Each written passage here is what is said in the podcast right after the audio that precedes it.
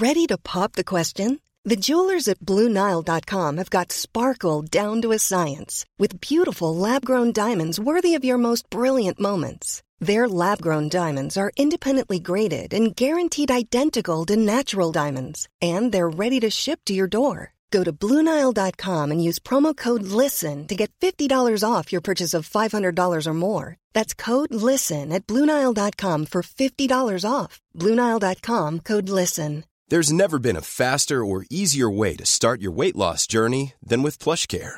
PlushCare accepts most insurance plans and gives you online access to board-certified physicians who can prescribe FDA-approved weight loss medications like Wegovy and Zepbound for those who qualify.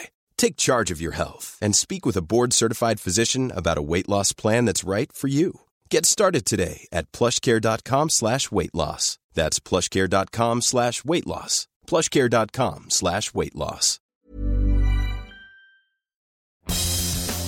Good morning and welcome to the Independent Republic of Mike Graham right here on Talk TV as we enter what might well be the hottest day of the year. The sky is blue, there's a bit of haze out there. We're being told uh, by some people uh, that it's certainly going to get up to about 33 degrees in the southeast of this country. It might even reach 40 degrees, which would be quite an extraordinary temperature, I have to be said. Uh, I don't think I've ever been uh, in any place quite as hot as that, uh, but it's obviously uh, going to be one thing only this afternoon. It's going to be taps aff, as they say in Glasgow. everybody's going to be out enjoying the sunshine. Uh, but of course, we will not be issuing you with any warnings because we here at Talk TV assume you to be relatively intelligent beings, uh, reasonably intelligent individuals who know how to deal with the weather. Uh, so I'm not going to say things like, make sure you take plenty of water with you if you go on the underground.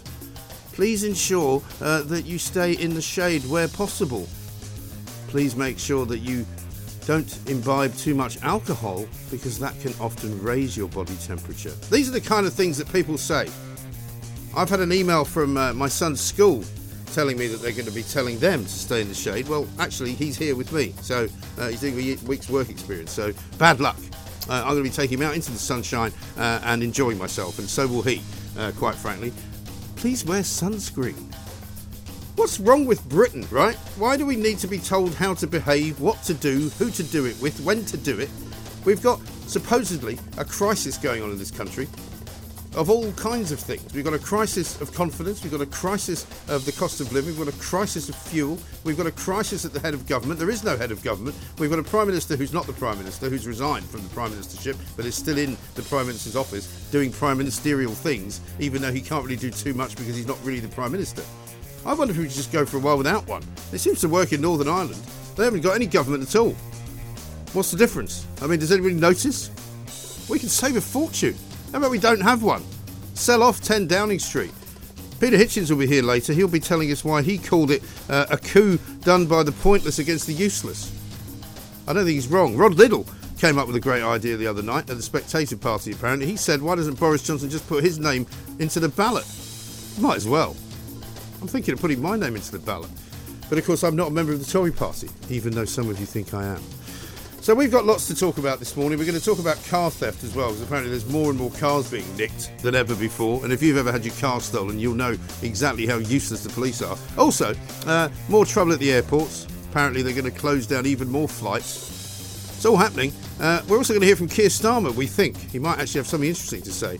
He was talking to Chris Evans earlier on this morning on Virgin, but he's also possibly making a speech of some kind. Don't know what about. But all these different people from the Tory party saying that they want to bring taxes down. Well, maybe if they'd done that before, we wouldn't be in this mess. 0344 499 1000 is the number to call us on, of course. We want to hear your stories, how you are doing, how your weekend was, what you're going to be doing this week. If you can afford to, just make the call because this is the one place where we care what you think. This is the Independent Republican Mike Graham. It's Talk TV.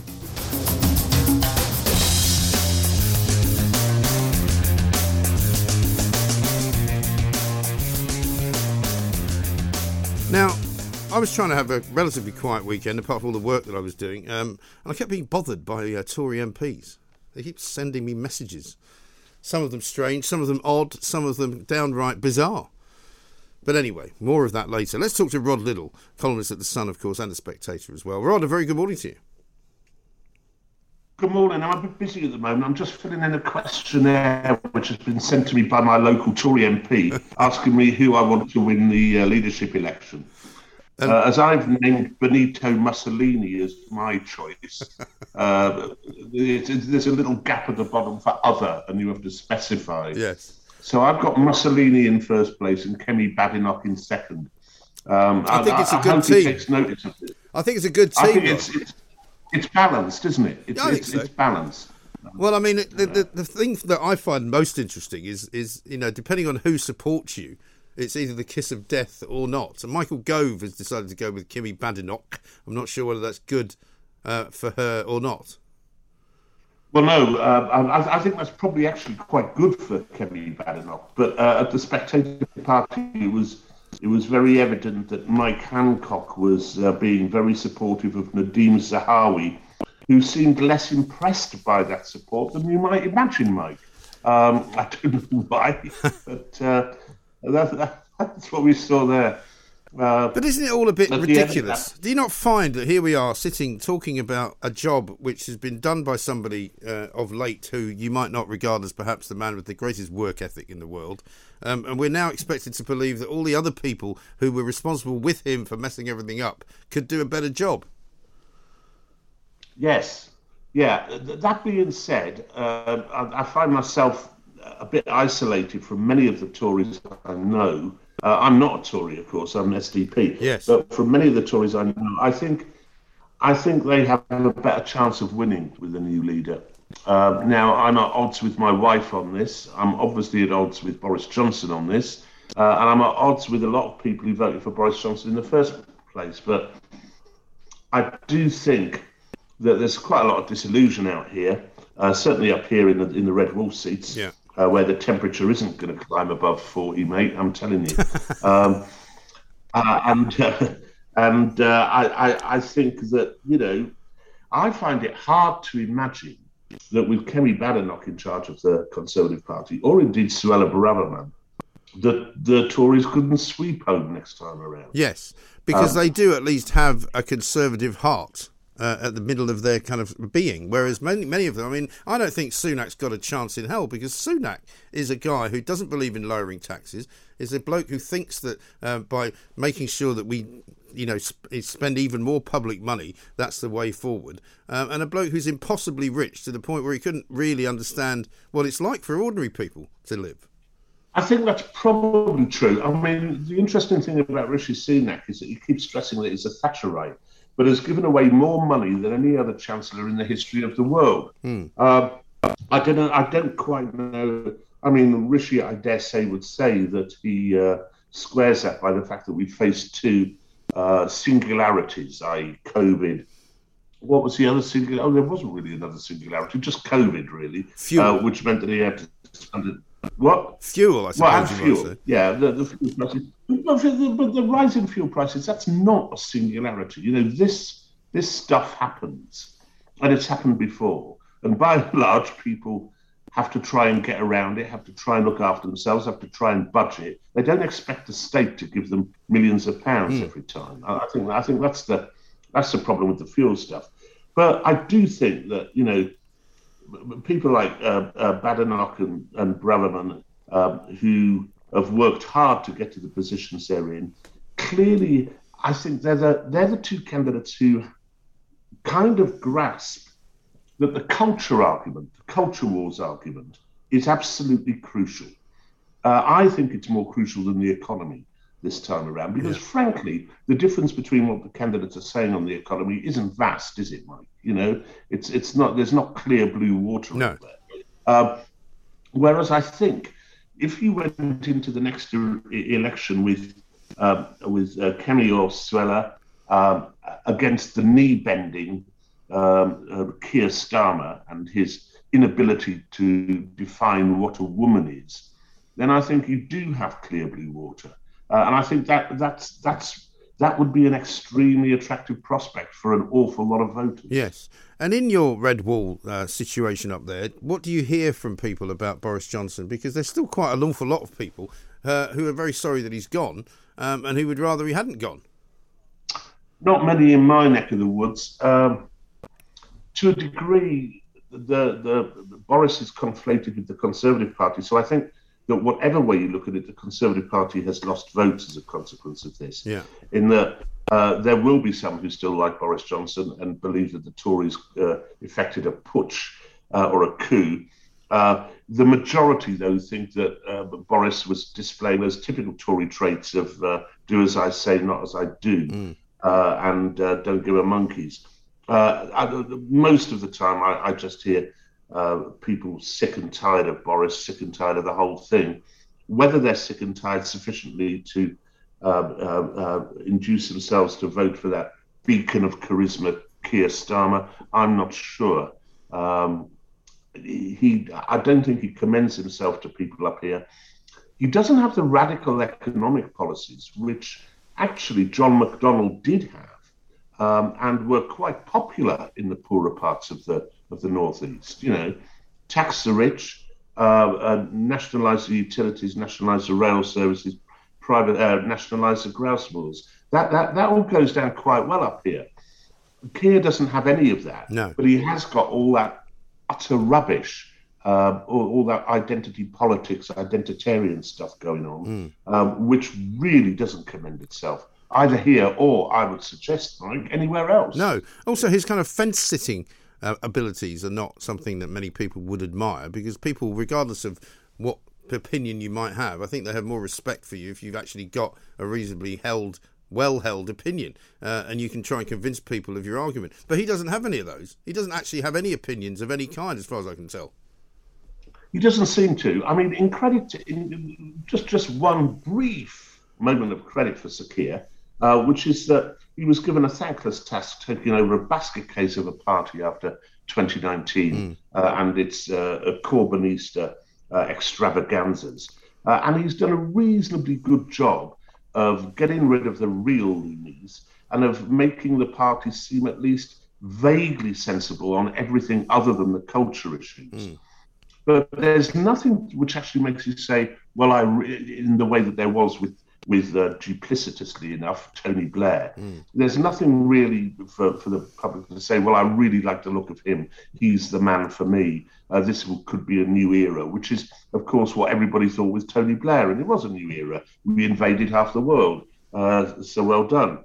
Um, so I don't think there are enough positive attractions for Sir Keir Starmer. But even so, they may still take an awful lot of those old red wall seats up here uh, including possibly the one that I'm in, you know, which has only got a 1,300 majority. Mm. Uh, uh, and uh, I sincerely hope that doesn't happen uh, because some of the Labour MPs who are in seats up here are absolutely the most ghastly individuals you could imagine. Well, I think that's the problem. I mean, I've got a list of, of, MPs in front of me, uh, which is supposedly this list that's been going around. I'm not going to mention any names, but it's the Tory Whip's office list, allegedly, of various peccadillos that uh, belong to certain MPs, some of whom you've heard of, some of whom you haven't, but almost all of them involve something inappropriate. And I think that's the problem. We don't know enough about an awful lot of the Labour Party MPs, and I'm sure they're just as bad. Uh, and I think that's the other problem that we've got in this country at the moment is there's an awful lot of disrespect for all MPs. But stay where you are for a moment because we're going to just take a little short break. We're talking to Rod Liddle, uh, columnist at The Spectator and The Sun, of course, about a great many things, including who should be the next leader of the Tory party and therefore the next Prime Minister. This is Talk TV. Nationwide, by your side, Talk Radio and Talk TV. Welcome back to the Independent Republic of Mike Graham, right here on Talk TV. We're going to be talking about people stealing cars uh, coming up shortly. Apparently, there's a bit of a rash of that going on. Uh, Carl says, Remember when people used to break into cars to steal the radio? He said, Now they're just nicking the car for the petrol. I tell you what, I think that's going to become a thing. Uh, is people siphoning petrol out of each other's cars, which used to be a thing many years ago. I think that's going to come back. Let's talk to Rod Liddle, columnist at the Sun. We were talking, of course, about uh, who on earth is going to end up uh, in the uh, final two in fact, for uh, for the, the ballot for who leads the country into the next sort of election. We're talking uh, about two years away. Um, I think it's almost impossible to say at the moment, Rod, isn't it? Yes, yeah, I think it is. Uh, though, uh, once it comes down to the final two, whoever is to the right will get it. Uh, I mean, we, we don't know yet if Priti Patel is going to stand, for example. we're, now, we're, we're mean, told she might be announcing this afternoon. Yeah, yeah. Well, she she stands a good chance uh, uh, amongst the members, Yes. not amongst the uh, MPs.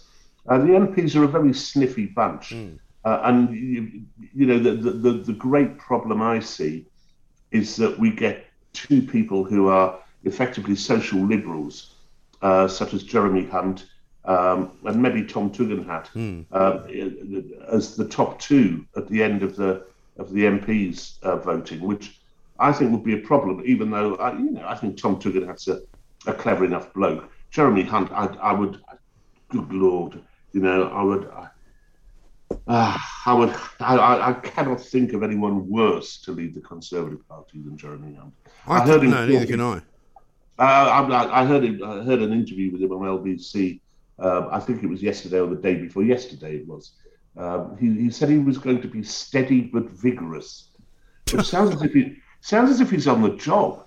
Uh, I, I, I mean, you know. He was going to say, it sounds like one of those characters that's in the list that I've got here, uh, which Yeah, no, indeed. almost inevitably ends with inappropriate with women. inappropriate with women, yeah. Uh, but it, uh, but it was just this uh, this sense of entitlement, which I think Jeremy Hunt has, and also, of course, the fact that nobody in the red wall seats will vote for him ever, uh, given his stance on Brexit and his his uh, his attempts to to get rid of Brexit. You Yes. know, um, so so it's very very hard to see. Tom Tugendhat slightly different in that we don't know that much about him. Uh, it is nice to have someone, you know, with an IQ above a bowl of uh, Angel Delight whip. Yes. uh, standing, and, and Tugendhat does have that. And he was in the military, so we know that he's quite a principled character because of that. Yes, yes, we do. And also, uh, something else which commends him very much to me is that uh, I, I wrote something about him in the Sunday Times, which was wholly inaccurate recently. And he sent me a very nice email pointing out that it was wholly inaccurate and saying, but don't worry about it, old chap. which, which is, if I'd done that about John Major, the nasty, chippy little man would be bouncing around the lawyers' courts by now. Yes. Um, I uh, particularly enjoy it when John Major gets on his moral high horse because there are those of us who might remember one or two episodes in his career uh, which are best not mentioned before breakfast for fear of putting people off their breakfast. Well, I mean, indeed. and I'm not even talking about Edwina Currie. I'm talking about all of his various members of his cabinet, the Back to Basics Brigade, who But the- seem yeah. to think that Back to Basics uh, meant something like removing your trousers before you do anything else. Yeah, no, indeed, the Back to Basics Brigade, followed by the brown the brown envelope brigade. Yes, exactly Uh, right. know, there isn't a Conservative politician I, I dislike more than John Major. Uh, however, um, for for those Conservatives who are uh, sort of in dread of what's going to happen to their party and have already kind of consigned the next election to Sir Keir and the knee benders, uh, John Major, of course, does offer the uh, the suggestion that it might not go that way. I mean, he was very unfancied as a leader when he was elected, and he stopped Neil Kinnock getting uh, uh, the 92 election. Uh, and did so by, by some margin, you know. But was that Um, not more about Kinnock kind of kiboshing his own uh, hopes by, by by doing all sorts of ridiculous things, falling in the sea for one, and then of course the famous Nuremberg style rally? All right. All right. yes. I, you know, I'm, I'm probably alone on this channel in, in having a degree of affection for Neil, uh, given that I was one of the speechwriters for, for, for the Labour front bench between 1983 and 1987.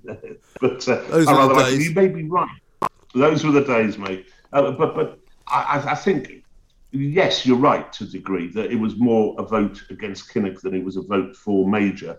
But nonetheless, you could see the same thing happening next time around in any way with Sir Keir. Yes. Uh, because I don't think Sir Keir has that weight and um, and compulsion uh, amongst people uh, that they would vote for him. I just cannot. Yeah. see it. Yeah. And also, I, in a way, the Tories removing Boris as, may work out in their favour because Keir Starmer's only real kind of campaigning slogan is that he's got integrity and the other bloke doesn't. Well, guess what? He's gone now. So if you get somebody else else in who you can't accuse of not having any integrity, then there goes your argument, doesn't it? Well, it does, and, and it's worse than that for Labour, of course, because yet again, the Conservative Party, if it elects Suella Braverman or Kemi Badenoch, here, look, we've got a young, formerly working class, immigrant black woman uh, leading our party. How are you lot getting on? Yeah. In Labour, you know, you know, Yeah. where, where, where, where's where's your commitment? Well, it's no surprise, of course, that they haven't appointed a woman as leader because they don't know what one is. no, indeed. that's, that's that's a very very good point indeed. But if you read you read someone like Suzanne Moore, who is a died in the wool Labour supporter, Yeah. or certainly on the left in the Spectator, saying, you know, why can't the Labour Party, you know, uh, uh, find a woman or someone from an ethnic minority background uh, to, to lead the party? Are they racist? She should- she'd just at last come to the conclusion. It's taken so long, Suzanne.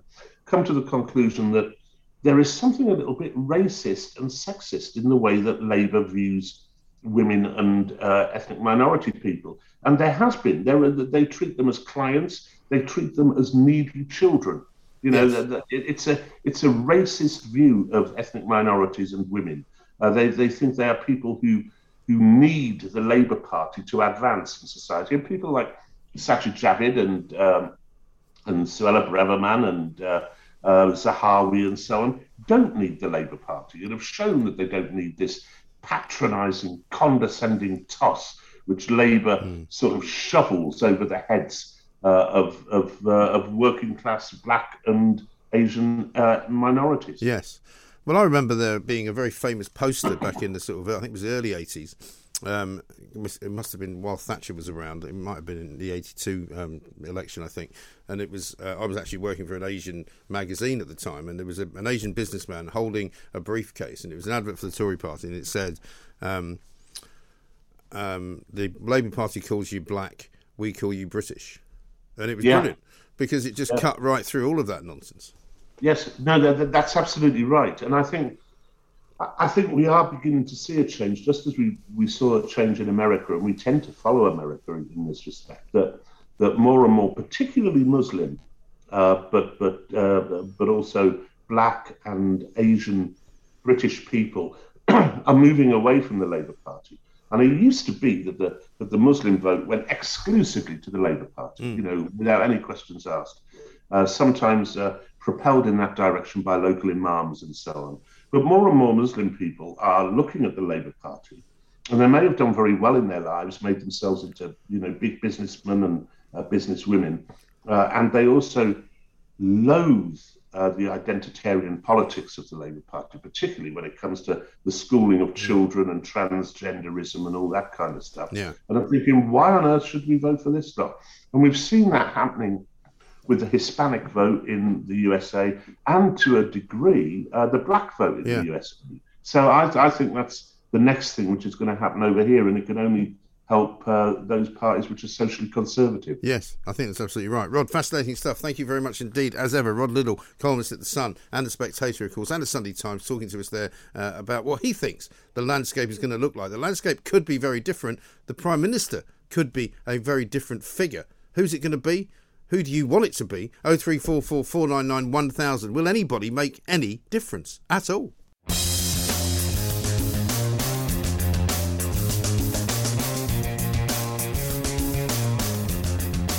Welcome back to the Independent Republic of Mike Graham, right here on Talk TV, with you all the way through until one o'clock. Of course, it is going to be a very hot day, but as you heard from uh, Rod Liddle there up in the northeast of England, not particularly as hot up there as it will be down here. Lots of people saying uh, that they remember 1976, of course, which was one of the hottest uh, years uh, for summer. Uh, Morning says Brexit Duck. I was 12 in the summer of 1976. How the hell did we survive without the government telling us summers are hot? Uh, and Paul says this ditto. I was 12 in 1976 as well. I was hardly ever indoors. If this sort of heat is becoming common for summer, bring it on. It's long overdue. There's nothing better. I must admit, I came in on Saturday night to do the show with uh, Kevin O'Sullivan, the Saturday night talk away, and uh, it was really, really great just to see so many people out and about, enjoying the pubs, enjoying restaurants, enjoying cafes, walking around. You know, it really does make you feel like you're in some kind of, you know, continental paradise, which is rather nice, I think. One of the problems, of course, that we we have going on currently at the moment is crime. Um, and this morning's story about crime, uh, to which we're going to talk to Peter Bleksley about, former Metropolitan uh, Police detective, of course, is that the Metropolitan Police have all but decriminalised theft from cars, and that would be. Um, Theft from cars and theft of cars. And if you've ever had anything stolen from your car or has your car stolen, uh, you will know how hard it is to get it tracked, to get it traced, to even get it back. I know I've spoken to people on this show before uh, who have had motorbikes stolen and they've even put trackers on them, and even then the police still wouldn't go and get them. So we don't know why this is happening. Let's find out. Peter is here. Peter, very good morning to you. Good morning. I'm looking at two uh, time uh, tables in the uh, in the Telegraph today. Percentage of crimes resulting in a charge or a summons. It only goes up to ten, meaning ten percent. And right now in 2021, it's down as low as two and a half, three percent. It's not acceptable. This is it. No, and there's even worse worse news because if you look at the Metropolitan Police's clear up rate for theft from motor vehicles, it's as low as half a percent. So I kind of feel like I'm trapped in some sort of 1980s um, car crime recurring nightmare because we had this kind of issues way back in my day when I was a uniform cop. And of course, pressure then was put upon car manufacturers to make vehicles more secure. And to a certain extent, that did succeed for a while. But now, because there are so few police officers available to form specialist squads to tackle motor vehicle crime on a local level, we are sadly where we are. Yes. I mean, there was a time when uh, cars were stolen sort of to order. I seem to remember that you'd find that a lot of cars were shipped off to Eastern Europe. They'd be kind of, you know, a bit replated, sometimes resprayed, and it was quite a big business. Is that still going on, or is it less organised than that now? Oh, yes. You could have your very expensive vehicle stolen from the driveway of your home, for example. And by the time you wake up at 8 a.m. to discover that it's not there anymore, it could be on a container being shipped to any part of the world where it will be resold for a considerable profit. Hmm. But this theft from motor vehicles, and generally speaking, motor vehicle crime, is very difficult to detect. Um, because if somebody merely smashes the window of your car and steals something from it, and, and on that note, please, please, everybody, do not leave your bags or any other valuables. In fact, do not even leave that handful of coins in your car that hmm. you know you might use when you're parking and you need a pound for that or Yeah. a pound for the shopping trolley.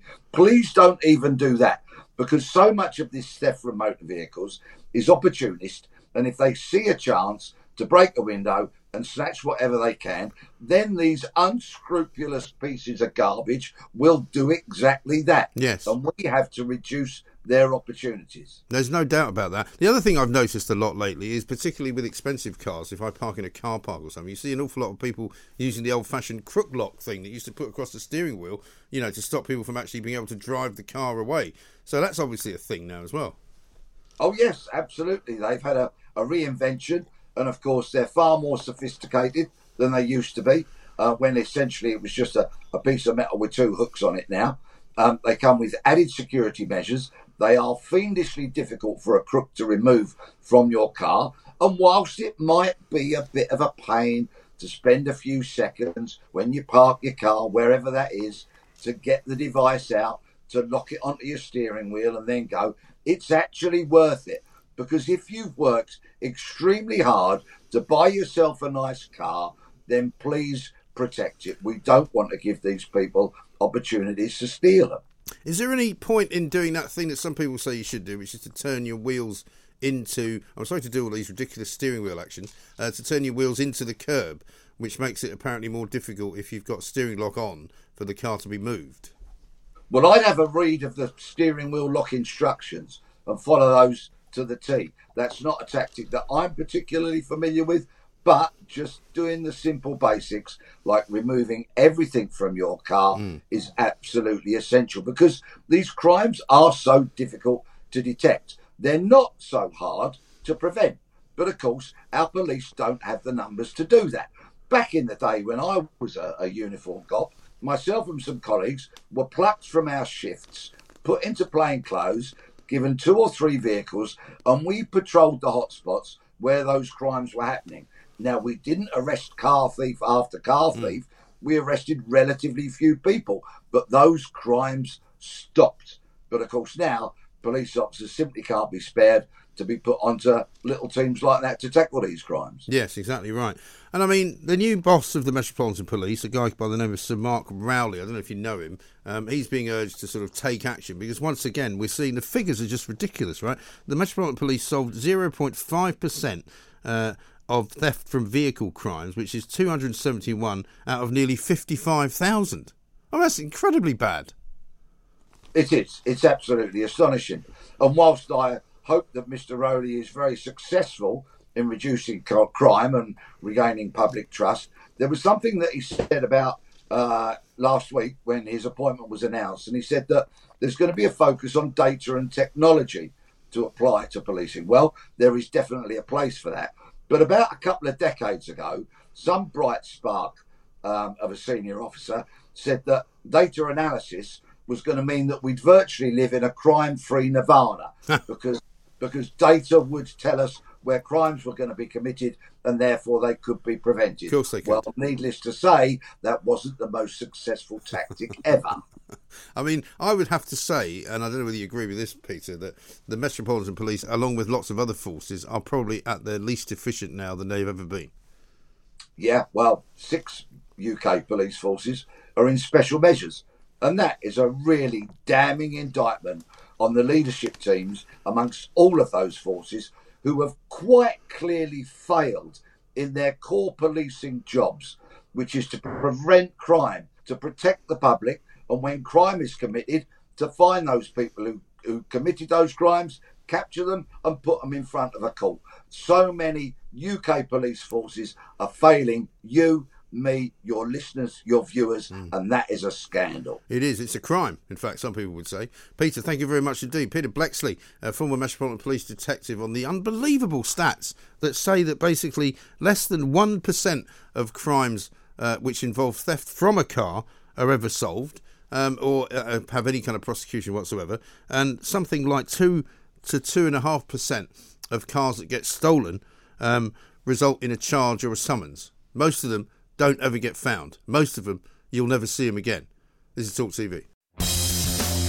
Welcome back to the Independent Republic of Mike Graham, right here on Talk TV, with you, of course, throughout the hottest day of the year so far. And don't forget, um, if you're not sure what to do in the heat, uh, make sure you check in with the BBC because they'll have a load of information for you so that you can get through the day uh, without either one, getting sunburnt, two, dehydrated, or three, dying. Because, uh, of course, you know, it's never been this hot before, has it? Not even in 1976. I seem to remember lying on the flat roof of my parents' uh, building in those. Well, when I say building, it was a flat uh, that had a flat roof on the top.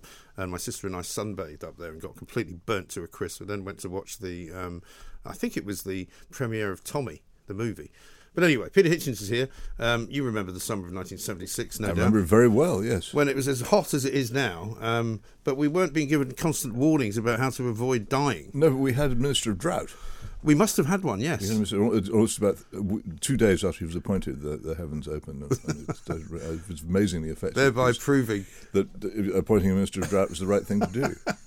It really is astonishing. Dennis Howell, I think it was. Was it? Yes. I think so. Who later became, or had already been, Minister for Sport. Which yes. in, the, in those him. days seemed a very odd thing. Yes. We didn't have all these ministers for weird things in those days. No. I mean, I saw a couple of resignations last week of uh, ministers that I didn't know existed. There a couple? One, there was, there was I saw one, about 40. Well, there was a woman um, who was Minister for Climate Adaptation. There you are. Then. Right? Now, I don't even know what that is. Well, I think, it's what, I think it's what's just brought down the government in Ceylon.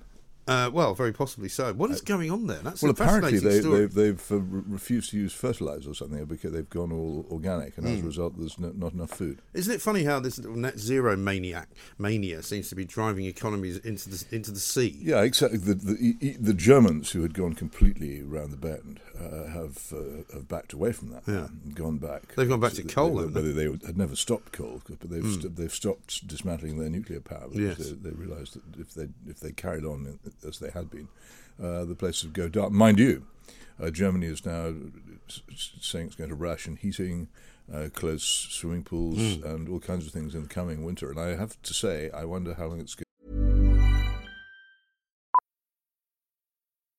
Millions of people have lost weight with personalized plans from Noom, like Evan, who can't stand salads and still lost 50 pounds.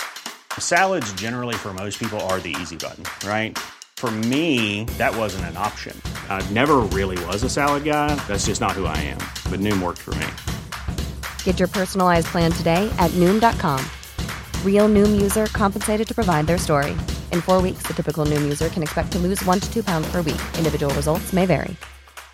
This is Paige, the co-host of Giggly Squad, and I want to tell you about a company that I've been loving, Olive and June. Olive and June gives you everything that you need for a salon quality manicure in one box. And if you break it down, it really comes out to $2 a manicure, which is absolutely insane. It's also so easy to get salon worthy nails at home with Olive and June. The difference between how your nails used to look when you did them yourself and now with the Manny system is a complete game changer. The best thing about Olive and June too is it's a quick dry, dries in about one minute, lasts for five days, and full coverage in up to one to two coats. Visit oliveandjune.com slash perfect Manny 20 for 20% off your first system. That's oliveandjune.com slash perfect Manny 20 for 20% off your first system. It's that time of the year. Your vacation is coming up. You can already hear the beach waves, feel the warm breeze, relax, and think about work. You really, really want it all to work out while you're away. Monday.com gives you and the team that peace of mind. When all work is on one platform and everyone's in sync, things just flow wherever you are. Tap the banner to go to Monday.com.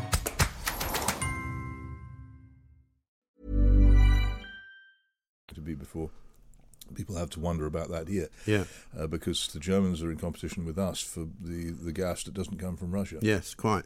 And of course, the fracking argument continues here without really making any progress. We still hear that there's a there's another review, but nobody's actually Yeah, I, closer I've, to I have my severe doubts about fracking in a country of this size. Uh, I think uh, there is a real problem with, the way that it pretty much destroys water. Hmm.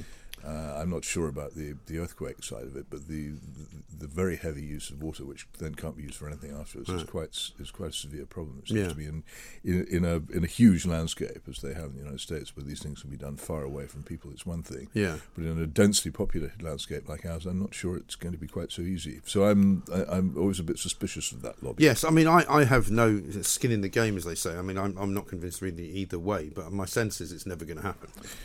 Well, it might it might happen because it has to. Hmm. That's the thing. I, it, it wouldn't I wouldn't rule out the reopening of coal mines on a large scale before uh, before the century. Because the electri- electrification, I suppose, if you like, of everything, never seems to take account of where the electricity is going to be generated from. Well, if the electric car is successful, we simply will not have enough electricity to charge them all. Yeah. Though quite why it should be successful, every account I read, there was quite a good one at the weekend.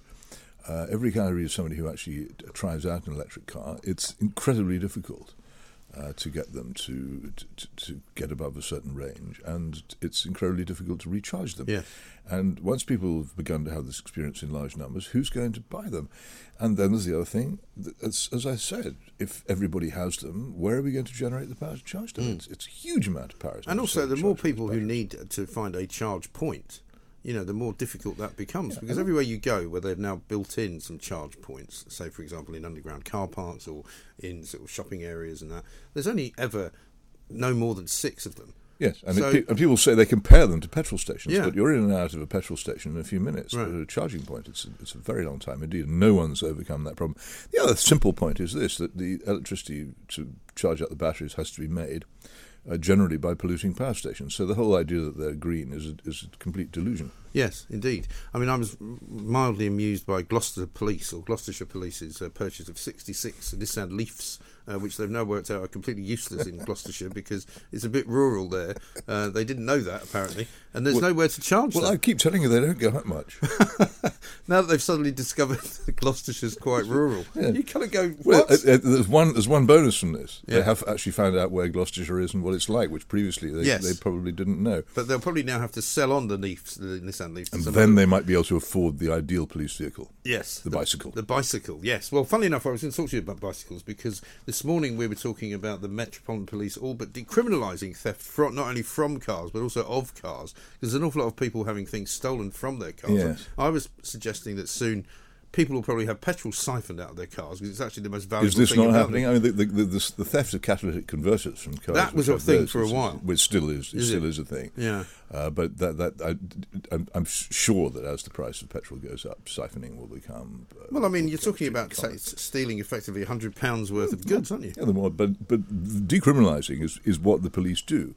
Uh, they they fiddle the uh, they, they fiddle the actual crime figures by pretending things haven't happened or, or merging them all merging thirty Yes. crimes into one or whatever it is they do. And there are lots of techniques. I, I got jeered at for writing about this a few years ago and had the great pleasure of seeing everything I'd written vindicated by the House of Commons Home Affairs Committee. They do fiddle the crime figures. Yes. But the other thing they do is they simply ignore crimes completely. Yeah. They don't. They, shoplifting people have known for years. They won't turn out for car thefts, No. burglary, all the rest. They're not. much. well, we've got a million unsolved burglaries, haven't we? yes, and, and and that figure is not going to go down. No. Uh, the, the the the number of, of of new burglaries will rise much faster than Yes. the number of solved burglaries. We actually had a guy call us, um, or text us, I can't remember exactly what, a couple of weeks ago to say that uh, they reported a burglary having come home from holiday at 7.30 in the evening. Uh, at 10.30 in the evening, they got a call from the police saying that they'd closed the case. well, that's sufficiency for you. it was brilliant. But they- said, but- well, hang on, you haven't done anything. Auberon Waugh said years ago, and it was a brilliant observation, that the police had stopped being a police force and had become a national crime reporting organisation. And it's, that, that is pretty much what they are. And it's amazing that he was saying that so many years ago because now it's even worse. Oh, it's much worse, but they, they are at, the, at best an adjunct to the insurance Mm. industry. Yes. And you've had a bicycle stolen. Oh, good heavens, There's an yeah. awful lot of that going on as Well, well. it was stolen, stolen virtually in my presence. Was it? Well, I just uh, I, I'd propped up my, my bike outside the block of flats I lived in in London at the Mm. time, uh, and I- I suddenly dashed back upstairs to get something. And as it, as it happened, And you was- hadn't locked it up? I was also yes, no, I, it was it took too long, and as it happened, I, I was carrying in one hand a bag of laundry. Right. And I came down to see my bike being ridden off, not by some uh, by, by some uh, Life individual. lithe youth, Yeah. by a middle-aged uh, man with pepper and salt moustache and a tweed jacket. And he was How going, bizarre. and uh, th- I made the terrible mistake of shouting after him, I think, stop thief or something Mm. Right. original, and I gave chase. Right. And he alerted to the fact that I was chasing him, managed to get a bit of speed. It was a terrible old bike. And I, but I, I still caught up with him enough to ba- biff him round the head Oh, well, well four done. or five times with the bag of laundry. And I can tell you that a bag of laundry is completely useless as, a, as, as a blunt instrument. Yeah. He, st- he staggered a bit and, and wobbled, but he did not come off. And then he really found his, uh, found his feet and zoomed off Wow. uh, down to Kentish Town. And I never saw the bike again. Yeah. It's a great tragedy, but I, no, I, I yeah, I mean, I had do a bike. them more I had a bike now. stolen once years and years ago, but it was actually chained up. I can't remember. I can't. I think they just cut the chain. You Oh, that can people- happen too, You see people doing it. You see kids going around with these, sort of, you know, Yeah, bolt bolt, croppers, and and, uh, and there are apparently there are all kinds of wonderful things they can do, like like uh, they can freeze the lock so hard that it becomes brittle. Yeah. It was funny actually because I was walking into work today. And my son's with me doing a bit of work experience, and I had to explain to him that while walking through the streets of London, you now have to look basically 365 degrees in all directions before you cross any road because anything could be coming at you from almost any angle. Yeah. Whether it be, and just as I said it, one of those scooters whizzed Yeah. by that way, and then a bike came the other way. Um, and then you know somebody sort of running came. You know, it's, it's so it's chaotic now. Yeah, it keeps you keeps total you chaos. It'll, it'll certainly mean that all the s- slow people are eliminated probably by about 2030. I think Won't be any right. slow people left. I There won't. There absolutely won't. Let's talk a bit about the uh, what you wrote this weekend about the useless and the pointless, which I thought was rather good. Oh, how good kind. a good point, well made. Yeah, no, it, it was. I just felt that that, that, that it, he is Johnson is useless. But the people who got rid of him uh, uh, were, were pointless. It was im, im, impossible to find myself taking sides in this, Mm. or feeling particularly grief stricken. I just kept, he is. He, he, he, there is nothing there. There is, he- I've always said he's very nice to meet, and women in many cases love him. In some cases, too much. Mm. Yeah. Uh, but he's there's nothing there. And I said he was he was, he was like I don't know. Did you read the works of P.G. Wodehouse or, or watch the, even the TV versions? He's, he's he's like Bertie Wooster, Mm. Yeah. but with no Jeeves. But without the Jeeves, yeah, that was interesting. Bertie point. Wooster without with no Jeeves, and it's it's it, there's nothing. There's no seriousness there. Uh, there was never any purpose. I No. remember those great screeds he used to write for the Daily Telegraph at about a million pounds a word. Hmm. That they used to, people used to say how wonderful they were, and I would force myself to read them. And I'd come out of the other end, and think, "Oh, what was that about?" Yes. Uh, and There I, was I- I attended of- his speeches. It was the same. Once you'd heard two of his speeches, Uh, and I'm by the uh, by the time um, I got to the end of it, I must have heard about twenty. Uh, the really, you re- again, you realise it was all flash and glitter and fireworks, Yes. but the, the, there's no there there. No substance. It's a bit So like listening What's to somebody. gone? You see, nothing's nothing's No. gone except a very very popular man. Well, I found myself thinking this morning as I came in, as you do, sort of thinking of a theme for the week. It's a bit like um, having nobody in charge, really. There's not much difference. If we had nobody in charge, would it actually be any different? If we didn't bother getting a new prime minister, would it matter? Well, something's in charge. I think there is a uh, there is a p- political class in charge, and they run so many things. They run all these quangos, Hmm. uh, which interfere in our lives. They run, they even run the shops, which you must have noticed the way the supermarkets Yeah. deluge you with propaganda. Uh, they run all the uh, all the organisations which constantly pester you about about global warming and how you've got to behave in certain ways about Yeah. that, and they are not stopped or hindered by the government. I'm always amused when people say well, that that if, if a prime minister goes on holiday or is ill, who is running the country? Hmm. Prime ministers don't run the country. At the best, they run the government, and that's Yeah. if they're lucky. The country runs itself in a sort of way. But you sort of But at the moment, the, the the governing elite which we have, which is installed in all important places, pretty much, from HR departments in, in, in wherever you work to local government to to, to Ofcom and the Quangos, Yeah. they're all the same people, and they all think the same thing. There's a lot of them. There, there are a lot of them. They are they are the people I was at university with. Yeah. Just as the universities began to expand, and there will be more. Uh, unfortunately, they're not the people your parents warned you about. No, I wish they had warned us. They were other They're around too. uh, Peter Hitchens is here. Uh, we've got lots to do. We haven't taken any of your calls yet, but we will. So please do be patient. We will get to you, of course, uh, because we have an awful lot to talk about. But the quick, the question really is, you know, all of these people who are lining up to run to be the prime minister, who are telling you now what they really believe, but they couldn't say before because of cabinet responsibility. You know, it's all just a crock of nonsense, isn't it? Do you really believe it? Do you? Well, maybe, maybe you can convince me. Uh, this is the Independent Republican Mike Graham. This is Talk TV. Nationwide, by your side, Talk Radio and Talk TV.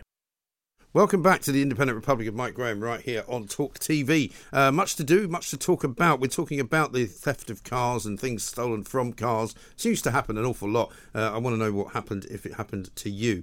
Um, burglaries are not being investigated, says Yvonne, but I had bailiffs turn up at my house for driving 20 yards into the congestion zone due to a new no right turn policy forcing me to drive in solely to turn around and leave. This is what's going on now, isn't it? Yes, but under under Labour, it'll be a no left turn policy. Uh, presumably. presumably so, yeah. Which I just you go. saw Keir Starmer talking about how he was going to change Britain, and I could only stand about 35 seconds of it before I had to switch it off. Well, the trouble is, you should listen carefully because he probably means every word. Yeah, but there was. But again, he speaks without saying anything. He doesn't. Act, he said, "This is Yeah, why but I, keep, I keep warning you about Keir Starmer. Keir Starmer is a Pabloite. he is a red-green uh, Euro-communist. Yes. And he has terrible plans for you, which he. Oh, I'm sure he which does. will, will that's after, of course, uh, he's reformed the voting system. But this is the problem, put is it not? Put himself permanently in power. Yeah. Well, the, the the way that one of the scenarios goes is that he gets into uh, some kind of coalition government with the SNP.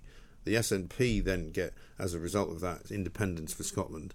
Um, Labour then are in control because they can have the majority in England only because they can't really get anywhere in Yeah, there's a more interesting variant on that. Hmm. He made that speech a few days ago in which he he pretty much cheesed off about half his own voters by saying he wouldn't he wouldn't leave the European Union or the single market. Right. Or, and uh, now, why would he do that? I think it's because he, he, he doesn't really care uh, about losing those votes. In fact, he would quite like to see a big Liberal Democrat vote in the next election. He Mm. knows he can't win it. Right. But he knows that a big Liberal, Liberal Democrat turnout is the biggest danger to the, to the Tories. Yes. Uh, he could then form an alliance with them. Right.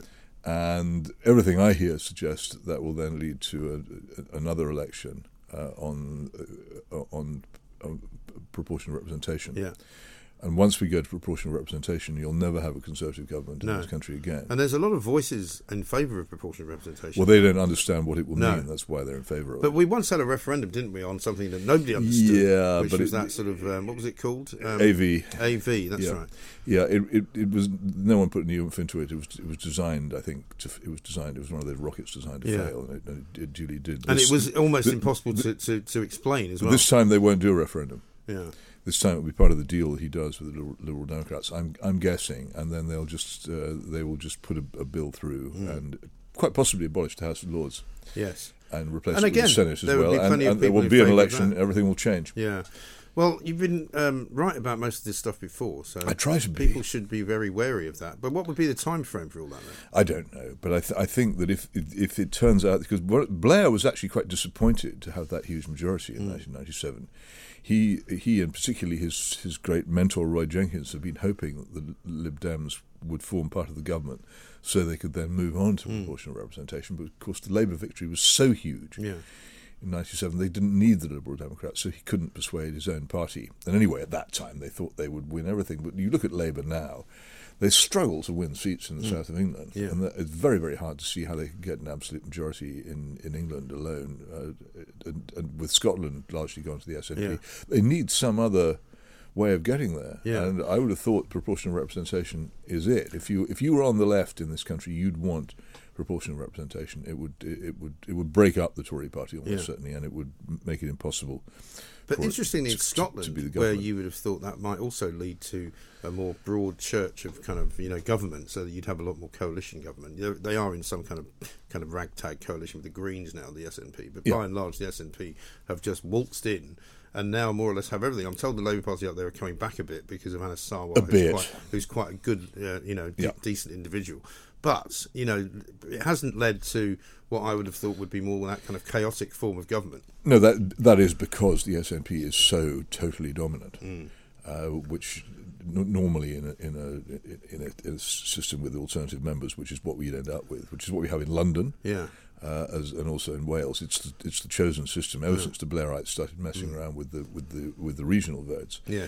If you if you have that system, generally it won't come up with that result. It's Mm. t- pretty much designed to prevent anyone getting an overall overall majority. Yes, and to get rid of the House of Lords, what would need to happen? Surely there would need to be don't some kind of constitutional I change, wouldn't there? The the, the, the I, I- honestly don't know uh, whether you.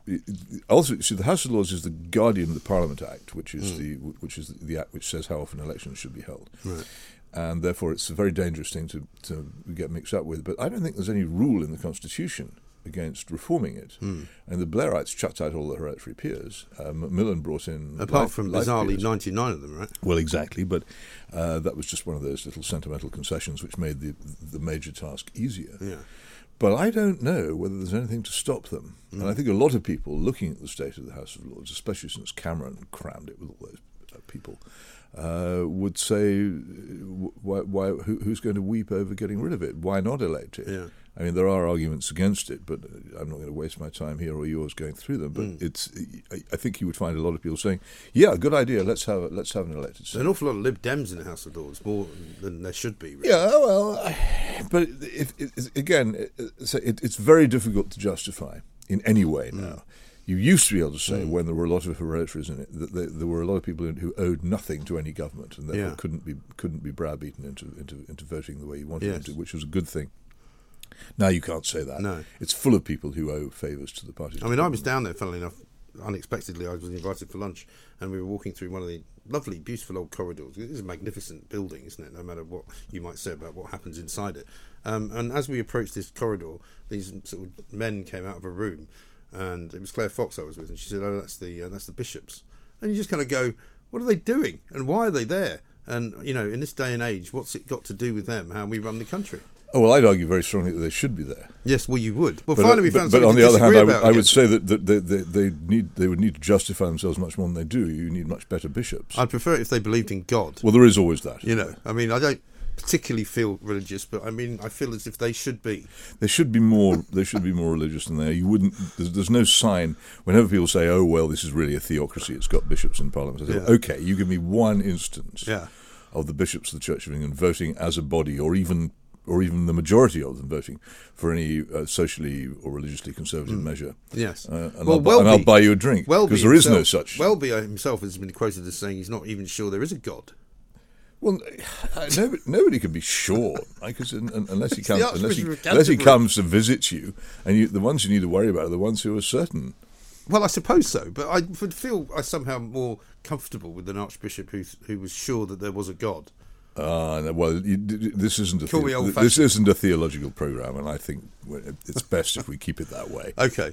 And now, uh, have you been appearing on the BBC since I saw you last? No, I had a cameo appearance uh, a week ago, uh, but apart from that, no. Mm. No. But So your your your your sort of uh, counsel was not sought over the, um, you know, departure of a prime minister. I'm shocked to say that no, no, no, even for a moment asked my advice over that. No, No. Well, anyway, um, Julian Assange remains in prison. Um, He does. He hasn't moved anywhere well, yet. there are no burglars there. And There's he- plenty of room true. to keep Julian And Assange. he probably smoke as well. Any um, any movement on that front at all? Not that I can see. I mean, it's supposed to. The Court of Appeal, I think, has the next decision Hmm. to take, and this is. I, I, I find myself conflicted here because if they don't take it up, and if it doesn't get taken up by the English legal system, then I think that we may well have to find ourselves relying on the the, the Human Rights Court Yeah. in Strasbourg. Now, I would not normally do that. There was one previous occasion when I when the case went before them when I thought that it was right that it should because the English courts wouldn't do anything about it, and that was over the closed shop. The first time I went to Strasbourg, actually, back in the, uh, I think it must be in the early 80s, Right. and, they, and they, they ruled very much in favour of, uh, of people being free not to join a union, which I thought was an important Yes. thing. But it should never have fallen to them to do it, Mm. Just as it should never fall to them to, to, to sort out this wrangle. But it might have to go there uh, before, f- for there to be a judgment. And if they ruled against the extradition, I think it would be very hard for the government to send him to the USA. Yeah, I think so. But it could be a long time before it winds its way there. Yeah, I suspect so. Peter Hitchens, Mail on Sunday columnist, of course. Um, very good to see you. See you again at the same time next week. This is, of course, the Independent Republic of Mike Graham. We'll take some calls coming soon. Uh, this is Talk TV. Nationwide, by your side, Talk Radio and Talk TV. Welcome back to the Independent Republic of Mike Graham, right here on Talk TV. Lots of you want to talk to me, and we will get to all of you, of course. Uh, this one from Mr. Bav. No fiddling around with 1p tax cuts will help the energy crisis, standard of living, terrible wages, or deter European conflict. It's going to take growth, build houses, nuclear plants, hospitals, and ships at emergency wartime pace with wartime spending and borrowing. Well, that's one view. Uh, let's find what uh, some of the other views are out there uh, when we talk to all of you. 0344 499 1000. Marco Longhi MP is with us, Conservative member uh, for Dudley North, um, former member, of course, of Boris Johnson's government. Marco, very good um, uh, afternoon to you, I should say.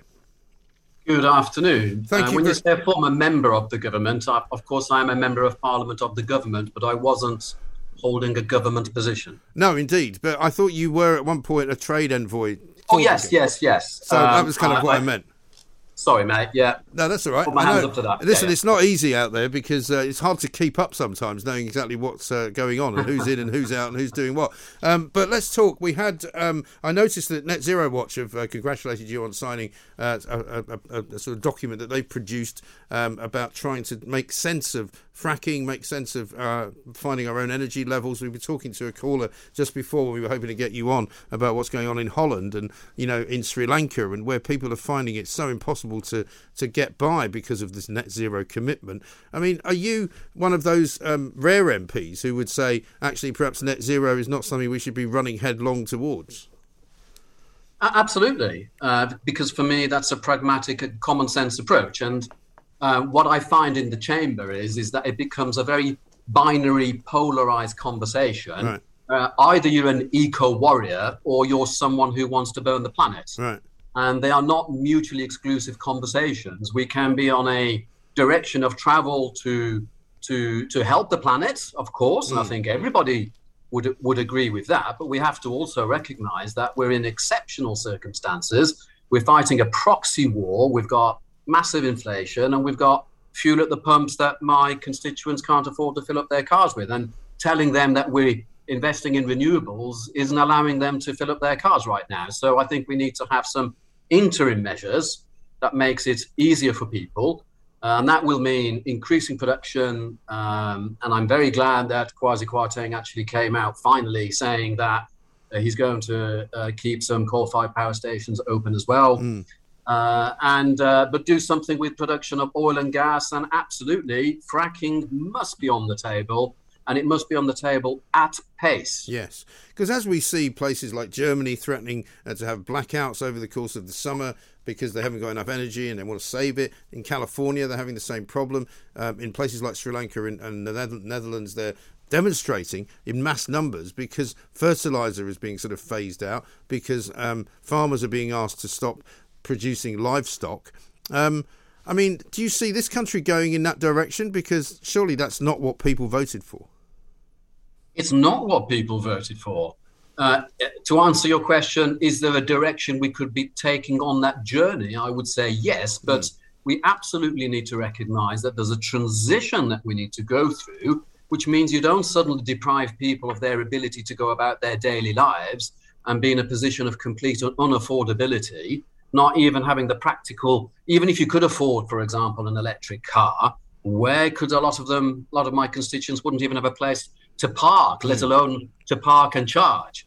So there's a lot of these things that just have not been thought through uh, correctly. And I'm definitely one of these saying, well, I'm standing up for my residents. I'm standing up for the people of Dudley and probably the rest of the Black Wall, which is saying, hang on a minute, you know, yes, okay, fine, but let's do this in a way that's affordable and mm. practical and deliverable. Yes, because most of the candidates for uh, the leadership of the party at the moment, I would say, are not that different to Boris Johnson in their approach to net zero. One or two maybe are slightly on your side, but not many.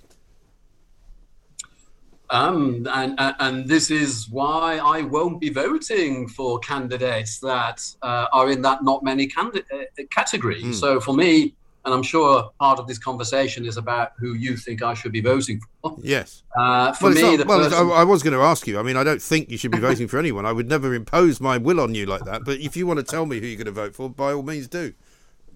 Uh, well, for me, the person has to be a true Brexiteer.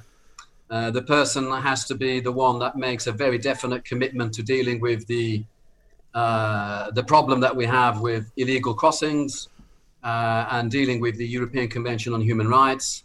It has to be someone that understands that all the economists will definitely show evidence of the past where whenever we've lowered taxes, we've promoted growth and we've had increased revenue come into the treasury. You cannot tax yourself out of uh, out of a problem. So for me, it's going to be about lowering taxes, not increasing them. Uh, and, and I'd like to see a straight talking candidate, so not none of these people who are signed up to the woke agenda, and a true patriot. That's what I want to see as well. Right. You'd like to think that almost all members of the Tory party would have those beliefs, but I mean, it's become something less conservative over the years. A lot of people that I talk to, a lot of the people who voted for Boris Johnson in 2019, you know, they, they worry that the party is not as conservative as it should be. Well, the Conservative Party, to its great credit, actually, has always been a very broad church. Uh, and for that reason, you therefore will have within that very broad church very uh, different views. So I completely understand that the next candidate needs to be someone who can, uh, as much as possible, unite those sides. But there are some very, very clear positions that, for me, a new candidate needs to take, which is absolutely to deliver on a manifesto that gave us an 80 seat majority. And for that reason, the, the next person needs to be able to turn around and say, we are finally going to be dealing with Brexit. Mm. And, and, and, and I have to say, you know, for me, Brexit has not yet uh, been delivered in its entirety until we have a third country court that is able to have a say over what we do and don't in this country what we can do or don't. For example, the deporting of criminals and paedophiles and whatever, and they can still find a way of mm. uh, of preventing that. Then that's not Brexit deliver. I'm, I'm afraid. It's Mike. not. Um, and I mean, speaking, for example, of Northern Ireland, I'm not even sure if we actually have a Secretary of State for Northern Ireland at the moment, do we? I presume we probably do, but I don't know who it is. Oh, I'm a embarrassed to say I, I can't answer that question. It literally is changing. I know. The minute but by minute at the moment. Not, you know, but for not, me, it's not surprising. But for me, the Northern Ireland Protocol. Let me be very clear about this. It is not working. No. I'm very much a patriot, a unionist. We are one country, and I've always in the chamber voted and stand, stood by my uh, DUP uh, friends across the chamber. Right. And do you think in a year's time, I know it's always difficult to look into the future, Marco, but if you do you think in a year's time we'll all be sitting around and you guys will all be saying to each other, do you know what? We should never have got rid of Boris. I think there is a distinct possibility of that. Hmm. Uh, I uh, was loyal to Boris till the very last. Um, well, I was like all the way. Uh, I, I, did not resign. I can't say I had an awful lot to resign from, but um, I was loyal to him. Uh, I owe him my job. I am in a constituency that has never been conservative, and ever since uh, I was elected, I've done my best to be a good conservative for the people I represent. I've been a local MP uh, as much as a, a national one and voted according accordingly in the chamber. Okay. Well, Marco, listen, we'll talk to you again, I'm sure, soon, closer to the moment when you may decide to declare uh, which candidate you fancy backing, because there's no harm in not knowing at the moment. Marco Longhi, their Conservative MP for Dudley North, uh, up there in the Midlands. We're taking uh, loads more of your calls, by the way. Uh, 0344 499 uh, 1000. We've got this uh, text that's come in. Uh, hello, Mike, says Linda. Boris losing his mother last year would probably have had a big effect on him. She was extremely important to him and was very protective was of her when he was a child in a chaotic household. Well, there's all sorts of reasons why Boris Johnson may not be unhappy about leaving, but I think there's an awful lot of Conservative Party members and an awful lot of MPs who will be very sorry that he's gone. This is Talk TV. Talk Radio across the UK, online, on DAB, and on your smart speaker. The Independent Republic of Mike Graham on Talk Radio. If you enjoyed that, be sure to catch the whole show 10 to 1 Monday to Friday on Talk Radio via DAB, online, or via the Talk Radio app. And if you have an opinion on the stories we cover, we'd love to hear from you. Call us on 0344 499 1000 or tweet at Talk Radio during the show to have your say. Mid morning with Mike Graham. Talk Radio. Planning for your next trip? Elevate your travel style with Quince. Quince has all the jet setting essentials you'll want for your next getaway, like European linen, premium luggage options, buttery soft Italian leather bags, and so much more. And is all priced at 50 to 80% less than similar brands. Plus, Quince only works with factories that use safe and ethical manufacturing practices. Pack your bags with high-quality essentials you'll be wearing for vacations to come with Quince. Go to quince.com slash pack for free shipping and 365-day returns.